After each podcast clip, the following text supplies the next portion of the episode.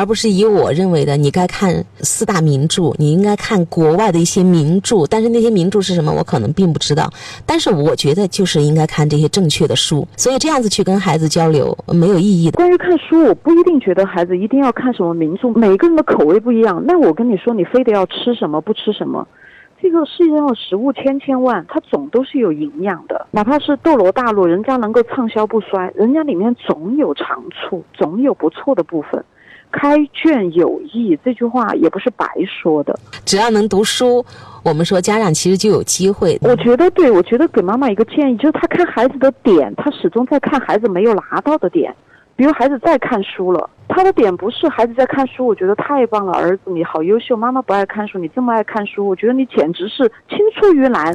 他不是没拿到这个点，他拿到点是你在看啥？你在看《斗罗大陆》，你为啥不看《红与黑》和《悲惨世界》？对，头疼啊，头疼啊！孩子现在是独立完成作业，他拿到的点不是孩子在独立完成作业，自做主了，他想，而是他对他偷偷的又干了点啥。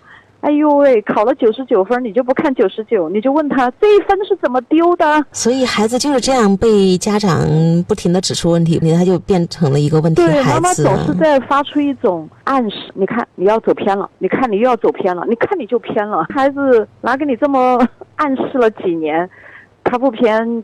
就有点对不起你了。我们说话说三遍就成真了嘛，所以听了这么多年了，小学六年，现在初一第七年，说孩子已经被你塑造成了这个样子。所以我想，妈妈她需要多多的去看自己，因为我不是想批评妈妈，我觉得妈妈自己在童年的时候有没有拿到足够的支持、爱和包容。一般来说都没有。对，所以说呢，妈妈呢，首先第一步就经常要在内心里去拥抱一下自己内心那个恐慌不安的小姑娘，安抚安抚自己内心的那个小姑娘，多爱爱自己。呃，妈妈呢，其实要觉察一下我对孩子的这个状态，可能。我曾经也是这么被对待长大的，所以一模一样的方法出现在了我跟孩子之间。我们说给孩子一个好的原生家庭，是从我们这儿开始觉察、觉醒、改变开始。所以希望妈妈真的是一个开始哦。所以我们也不是说我们要去批评原生家庭或者批评上一代人、上两代人，每个人的人生都有他的不容易，都有他的命运。但是我们在这些里面拿到我们的课题，就是拿到我们的成长点。这就无愧于这一生，哎，或者我们经常叫，希望我们都没有白白的受苦。不是办孩子，不是怎么解决他作业质量高不关门儿，啊，我不用去把他的门锁给他去掉，也不是说不让他玩手机，不让他看这些小说，关系好了，我们说啥都好了。就是经常有妈妈，她又老问我，那那现在我该对孩子怎么办？他们总是觉得，他们只要一秒钟不盯着孩子，他们只要一撒手，好像这孩子就撒手没了一样。不会的，不会的，你一定要信任我们每一个孩子来到人世间都是带着满满的生命能量。昨天还在跟一个妈妈通电话，妈妈是一个老听众，一直纠结孩子的学习成绩啊，一直纠结，一直从来都没有从这个过程当中。跟孩子纠缠当中解脱出来，他一会儿想明白了，一会儿又想不明白，一会儿又想明白，一会儿又想不明白。昨天听到妈妈在咳嗽，咳得非常的厉害，因为身体的原因啊，在做一些治疗。我就说，我说妈妈能不能够今天开始，你真的做到一点，绝不过问孩子的任何学习。我说你能不能够就就做这一件事情？我说你知道吗？你的孩子一定会有一个反应。哎。奇了怪了，我妈怎么最近这几天都没有问我的学习，没有问我考合格了没有，又考了几分，马上要单招了，怎么怎么样？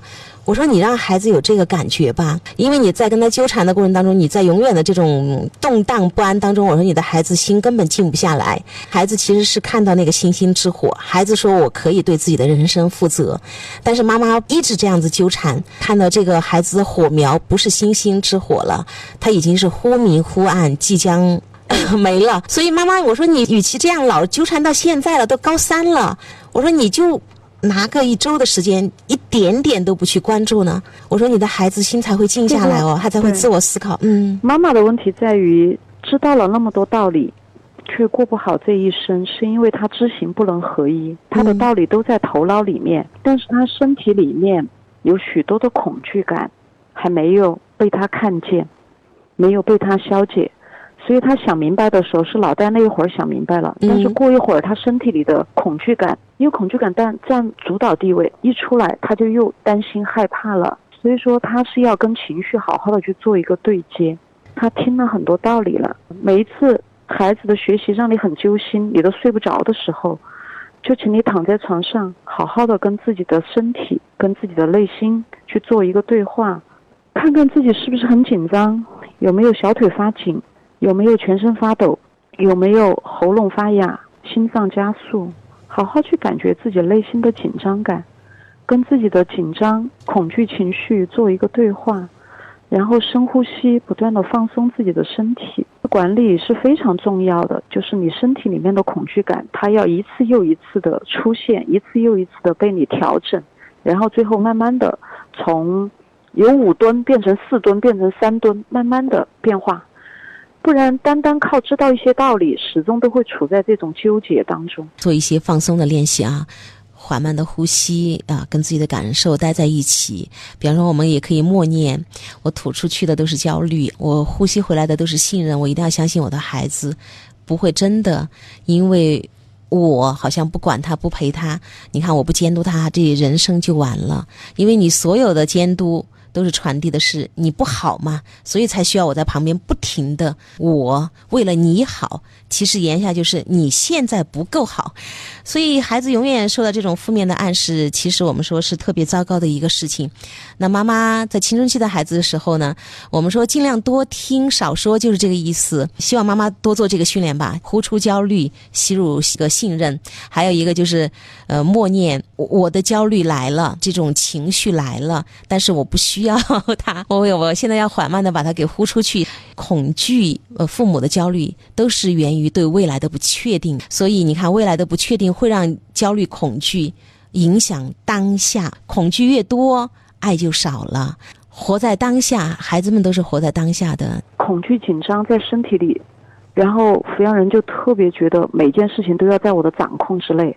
孩子今天作业做完了，早点睡了。然后每次考试都在多少名，他一定要在掌控以内，不在掌控以内，这些家长他就失控的时候，恐惧感就冒出来，就特别的紧张，然后就要去吼孩子，然后整个人长年累月就紧绷绷的。